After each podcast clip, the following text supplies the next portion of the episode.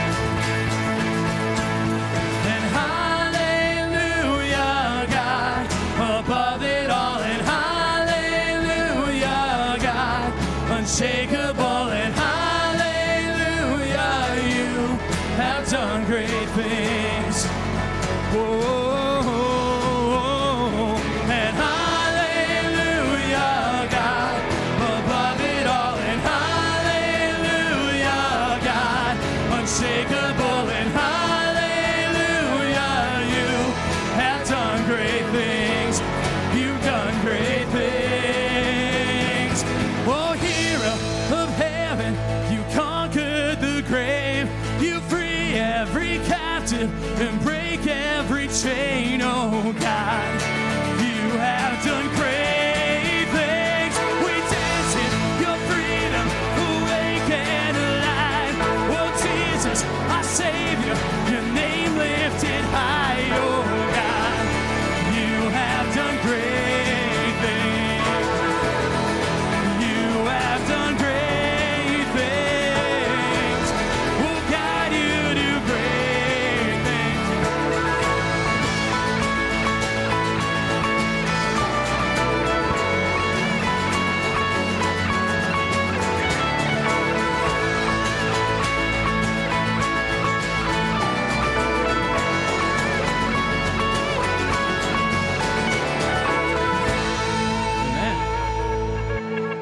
morning, everybody. Welcome to Watershed. Yeah. Hey, it's an exciting morning here. Uh, we, uh, I'm assuming many of you have received the email. Uh, we have a candidate here this morning, so uh, we're going to be welcoming Jonathan Owens up a little while later. Um, and then after service, I want to say this before I forget. Two things before I forget.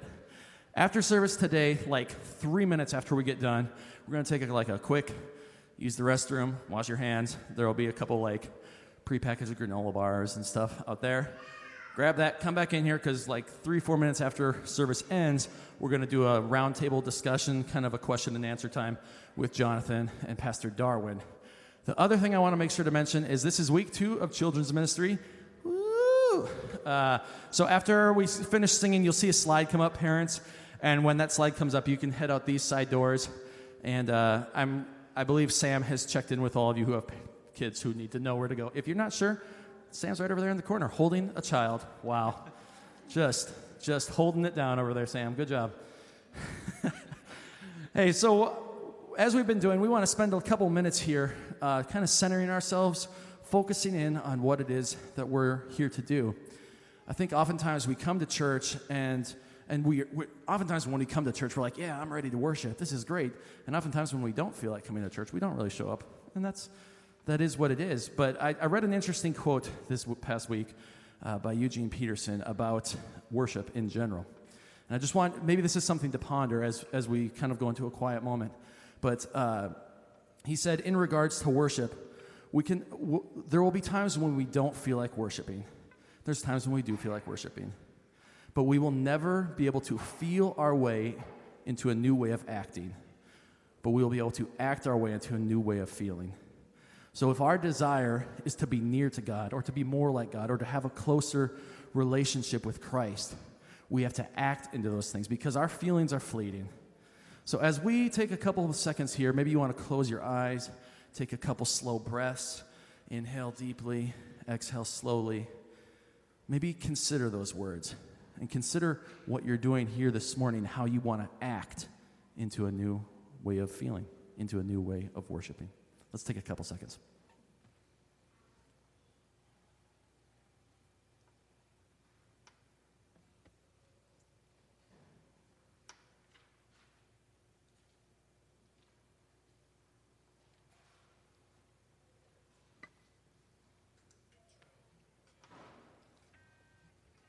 Will you stand and sing with us?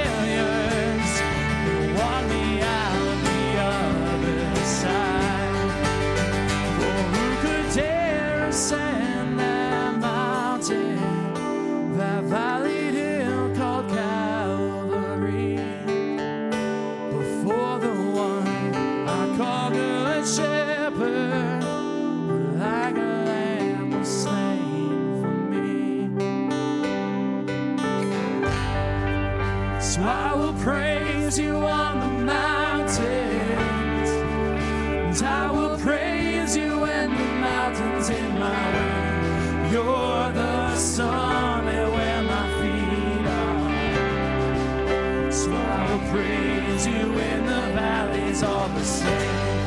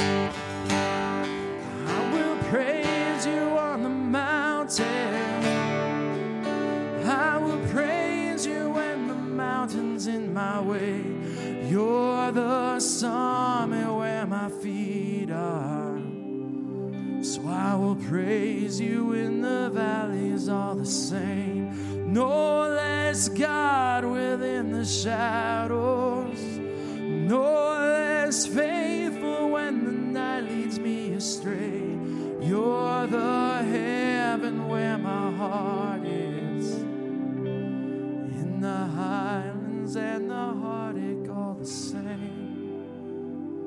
Jesus, you truly are the heaven where our heart is. You bring heaven on earth. You bring peace. You bring love. You bring justice. You bring righteousness. You bring your shalom. You bring heaven to wherever we are, and you meet us in that place. And so we praise you and we thank you for that because we don't have to climb up a mountain to find you, we don't have to cross any rivers. You meet us where we are. And so we praise you for that. We offer ourselves to you, and we ask that your spirit move in ever deepening ways to draw us deeper into praise and to know you more deeply and more closely. Thank you that you are a God who meets us where we are and who hears us where we are. You know the concerns we have as individuals, for our families, for our community, for our country. You know them, you meet them, and you are sovereign over all of them. This morning, within our own watershed community, we want to we want to lift up Tom and Sue Stenginga uh, as they're mourning the loss of Sue's mom. Uh, we just ask that you comfort them and, and give them peace in this time. We say a praise that uh, the the scare with some abnormalities with Anthony Paola's heart has been has been uh, resolved and solved, and we just thank you for your providence in that and for your caring for him and for Sarah and for Julia. And we lift up Pete Exter as he's going into surgery soon. And we just ask that you guide the surgeon's hands, that you calm uh, Pete and Shar with any nerves they may have, and that you keep the family uh, calm and surrounded in your hands. Thank you that you are God who does these things. Thank you that you meet us in this place. And thank you that you draw us into worship even now. We pray this in Jesus' mighty name. Amen. You guys can be seated. And uh, as you're sitting, um, I'd like to invite uh, Jonathan Owens to come on up, and he's going to give us a sermon.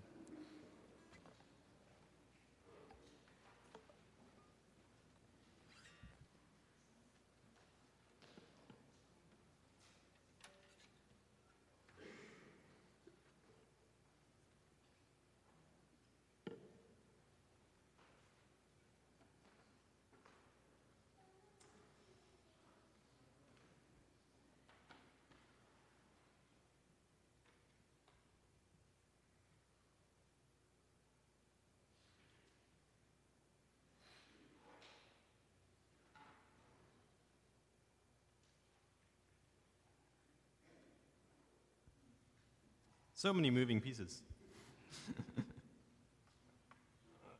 oh, good morning again. It is nice to meet you. It's great to worship with you this morning. Again, my name is Jonathan. I'm a pastor of a little church out in Bozeman, Montana. So hearing a song about mountains just is always nice. Uh, it has been super nice to be here this week, enjoying your fall colors and the pleasantly warm weather that you have had. No, really, you have no idea. Bozeman is getting six inches of snow today. And it's not the first snowfall of the year. Now, I've got to admit, I am a little bit nervous this morning, uh, but that's probably because you've already been so nice and hospitable to us this past week. So, just thank you so much for welcoming my family and I to your church. And I am flattered and thankful that we can join you this morning as we read and contemplate our text for today. So, I often open up our teaching with some kind of story to connect us with our text. And the story that we're going to read today is actually such a good narrative all by itself that I think we should just dive right into it. And as we do so, I want to ask for the Holy Spirit to lead us in our study this morning. So please join with me in prayer. Dear Lord, you have revealed yourself to us in your word. Please breathe your spirit upon us so that we would hear what it is that you have for each of us. Amen. Now, we're going to be reading from the book of Daniel this morning. Chapter 5, yes, we're going to read the whole thing. I'm going to read all of it at once so that we can hear it just like the original audience did, and then we will circle back and dig into the text. If you want to follow along, we will have the words up here on the screen. But if you brought your own Bible, Daniel is pretty easy to find. Just open up to the middle, and you'll be in the Psalms.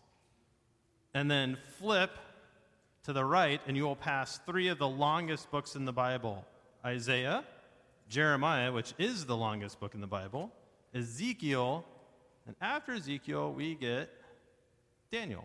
And we're going to be in Daniel chapter 5.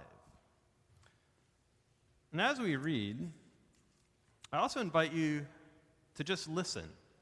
Maybe even close your eyes and use your imagination uh, as you complete the picture with this just wonderful, wonderful text. So, again, I'm going to begin in verse 1 of chapter 5. King Belshazzar gave a great banquet for a thousand of his nobles and drank wine with them. While Belshazzar was drinking his wine, he gave orders to bring in the gold and silver goblets that Nebuchadnezzar, his father, had taken from the temple in Jerusalem, so that the king and his nobles, his wives, and his concubines might drink from them. So they brought in the gold t- goblets that had been taken from the temple of God in Jerusalem, and the king and his nobles, his wives, his concubines drank from them. As they drank the wine, they praised the gods of gold and silver, bronze and iron, wood and stone. Suddenly, the fingers of a human hand appeared and wrote on the plaster of the wall near the lampstand in the royal palace. The king watched as the, the hand as it wrote. His face turned pale, and he was so frightened that his legs became weak and his knees were knocking. The king summoned the enchanters, astrologers, and diviners. Then he said to these wise men of Babylon Whoever reads this writing and tells me what it means will be clothed in purple, and will have a gold chain placed around his neck, and he will be made the third highest ruler in the kingdom. Then all the king's wise men came in, but they could not read the writing on the wall or tell the king what it meant. So King Belshazzar became even more terrified, and his face grew more pale. His nobles were baffled. The queen, hearing the voices of the king and his nobles, came into the banquet hall. May the king live forever, she said. Don't be alarmed. Don't look so pale. There is a man in your kingdom who has the spirit of the holy gods in him. In the time of your father, he was found to have insight and intelligence and wisdom like that of the gods.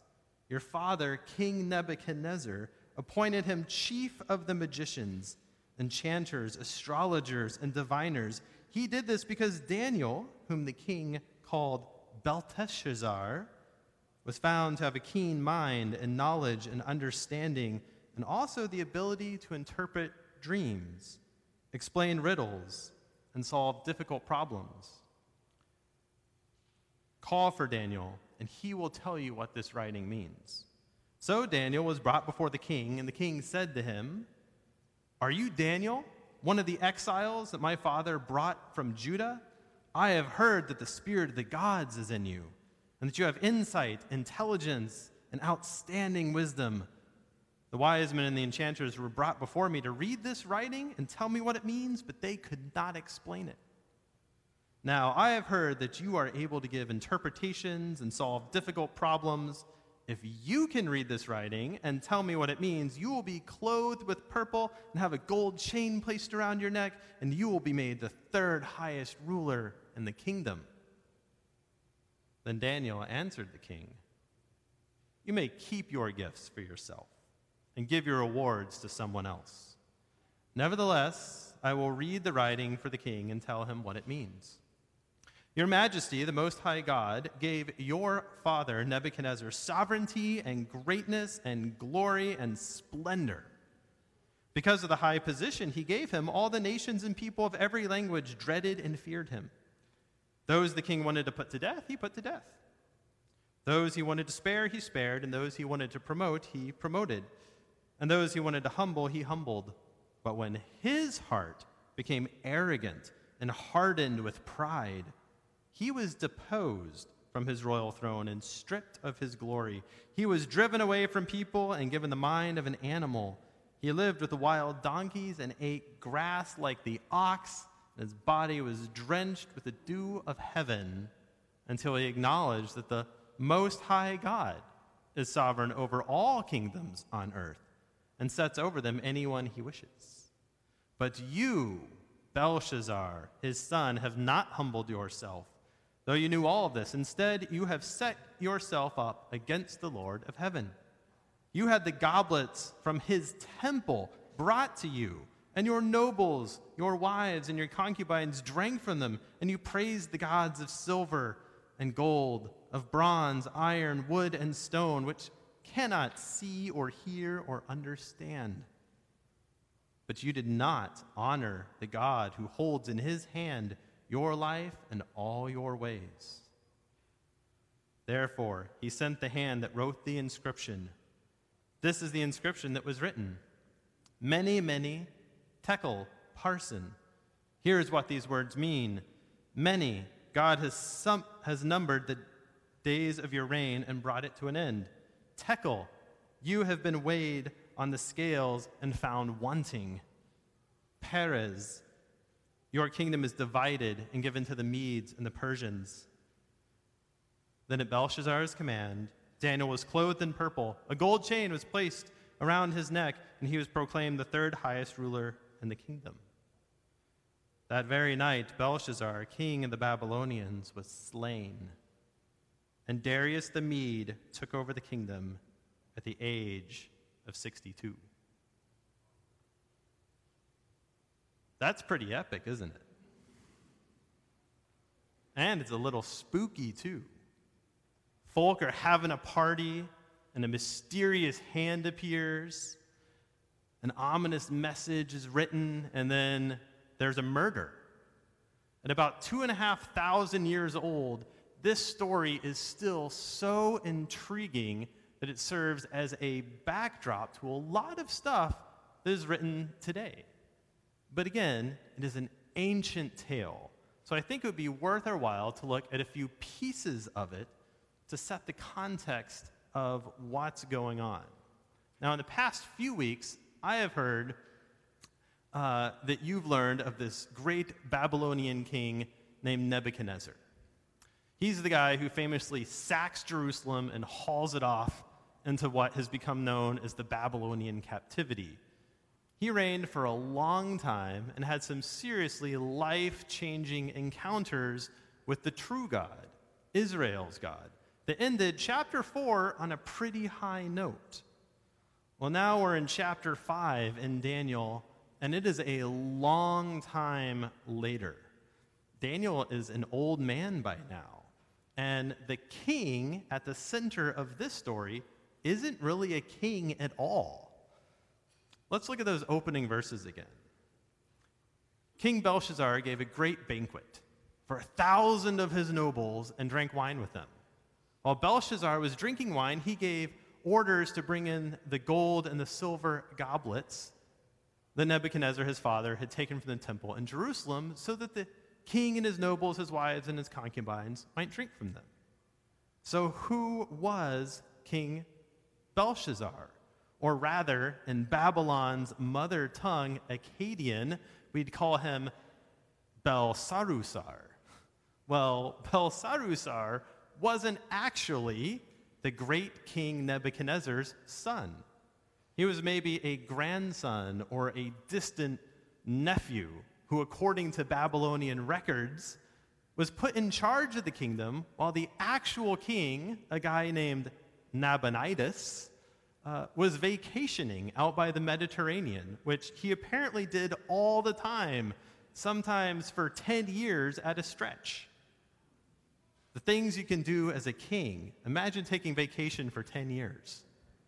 That might explain what happened to his kingdom at the end of this chapter.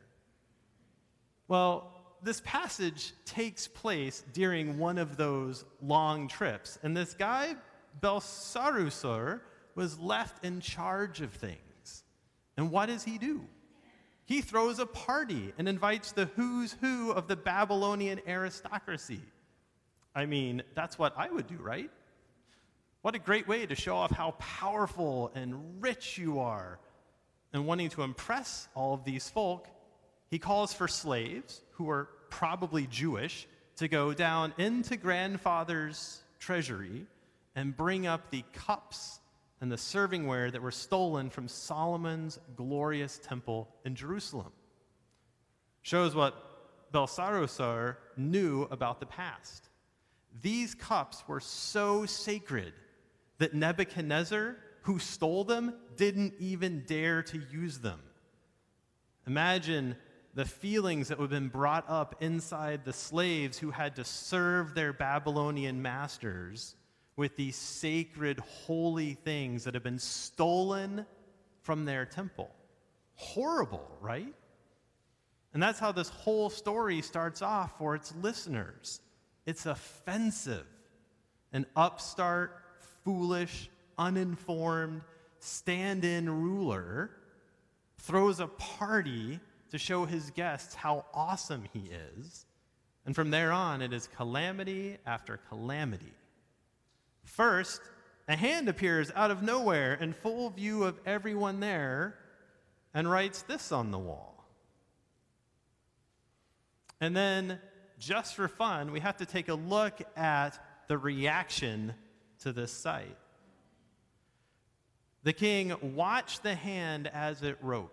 His face turned pale, and he was so frightened that his legs became weak and his knees were knocking. I mean, you'd be kind of scared too, right? If you had a party and in the middle of it, you had all your friends around you, and this hand appeared by itself with no body attached to it, and it starts writing something on the wall that you can't read. You might even react like Belshazzar. The New International Version, which is the translation I, I've been reading out of, puts this really gently, saying that his knees were knocking. But the literal Hebrew says, the bones of his loins let loose. Now, I don't know about you, but that sounds a little more serious than just shaking a bit. When it says his loins let loose. But the point is, Belshazzar is frightened out of his mind feelings that definitely didn't let up when his advisors and wise men failed to read what had been written by this mysterious hand.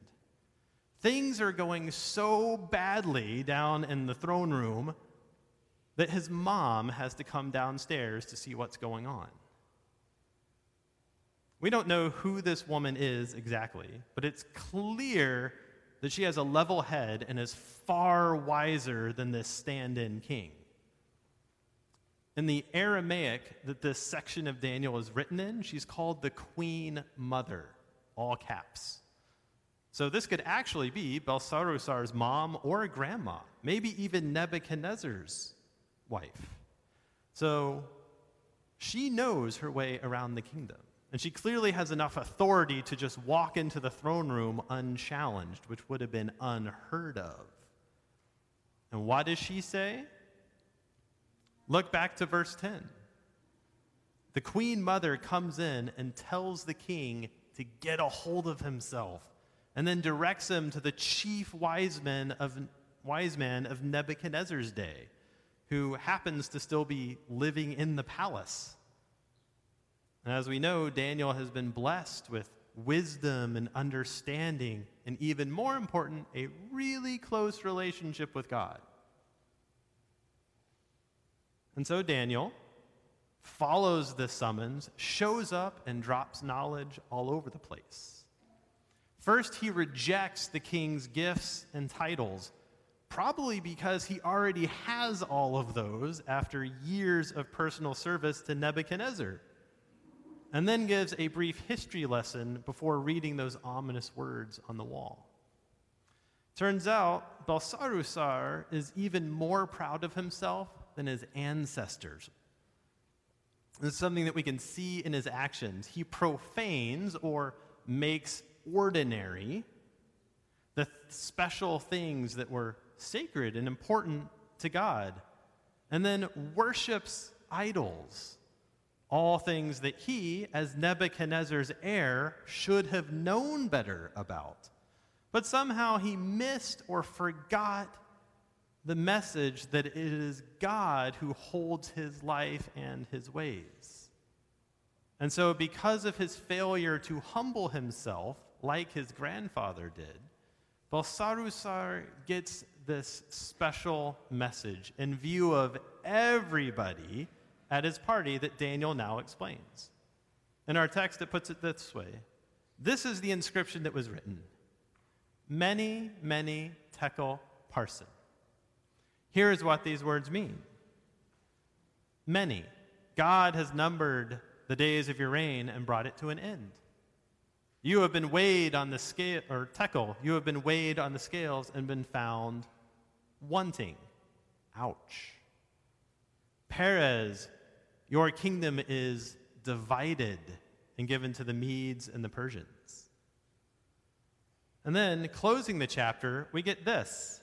That very night, Belshazzar, king of the Babylonians, was slain, and Darius the Mede took over the kingdom at the age of 62.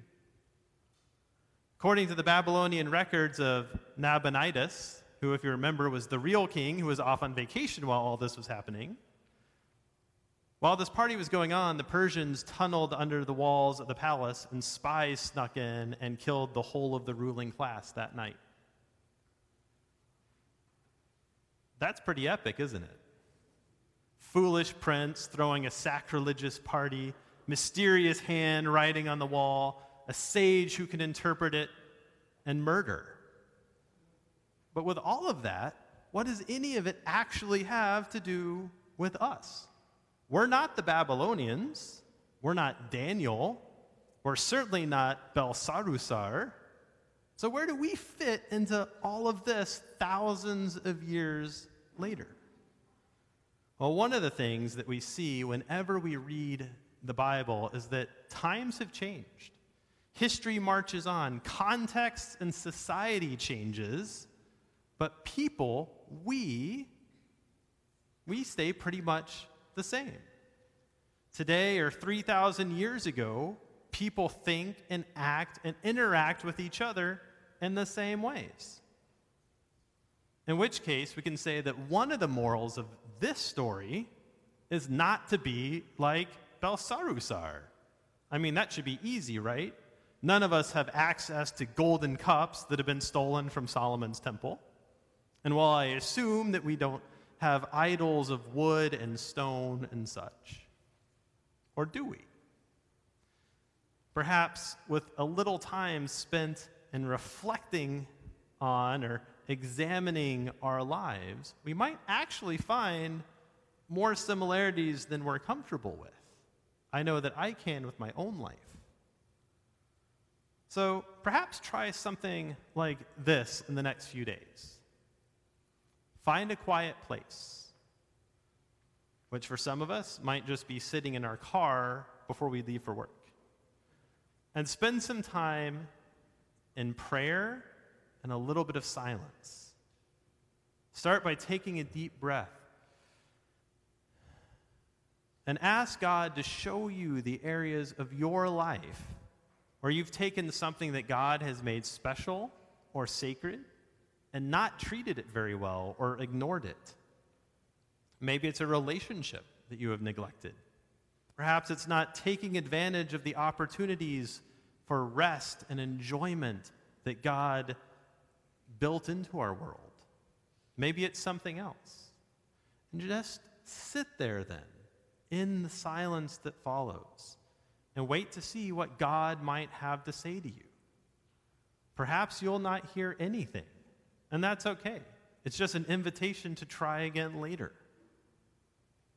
And after that, you could ask God to show you the things in your own life that you praise, that you trust to give you safety and security, that are not God, but are wood or stone or metal or maybe even other people.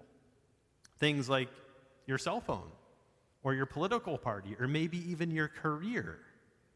Then take those things, take those places where your attention and your trust is a bit misplaced, and ask God for help in understanding what the right relationship to them is. And often, doing this kind of internal work is really difficult. It's hard work. But that doesn't mean that we shouldn't try. Because as we see throughout the whole of the Bible, most of the characters in it are not much like Daniel.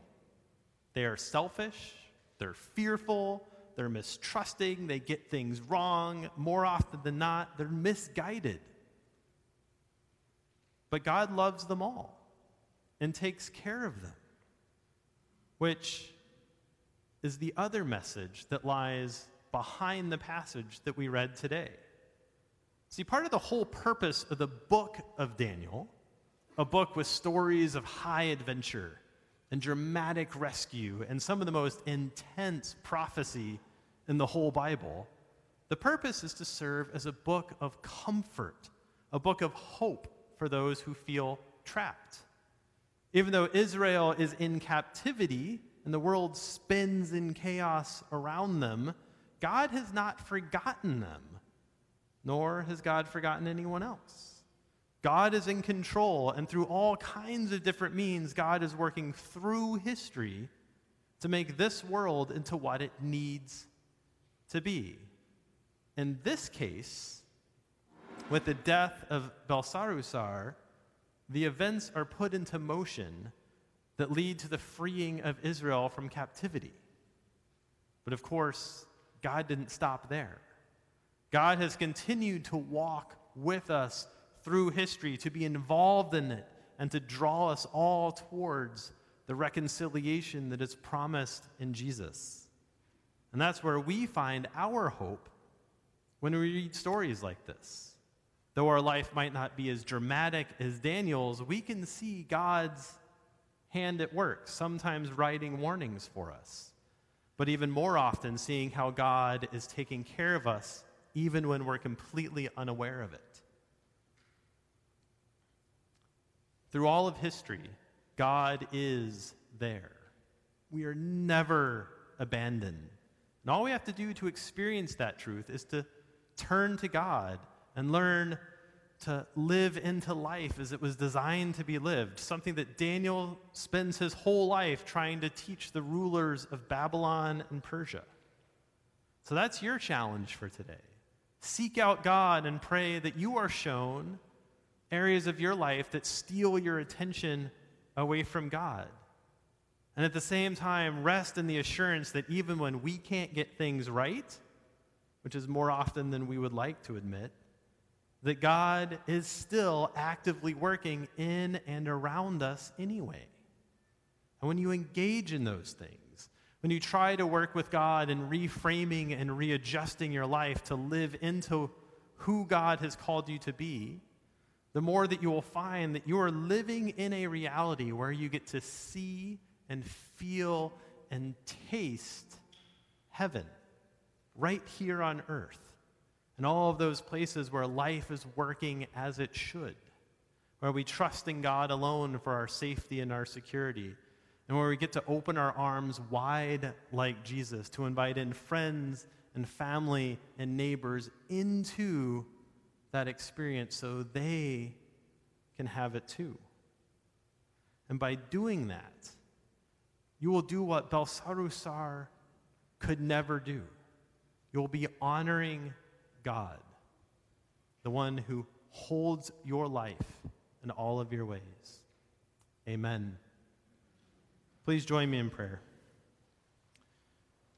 Dear Lord, you know your children and how often we don't take care of what you give us, how we chase after other gods, how we look to others for the security and love that only you can provide. Please give to us the spirit of Daniel, hearts that know you, hearts that know how much we are loved by you, and how you watch over us and take care of us. Finally, as we learn to live into the blessings that you give, teach us to reach out and share those gifts with all that we meet, so that all may know you're never stopping, never giving up, unbreaking, always and forever love. Amen. We stand, sing with us.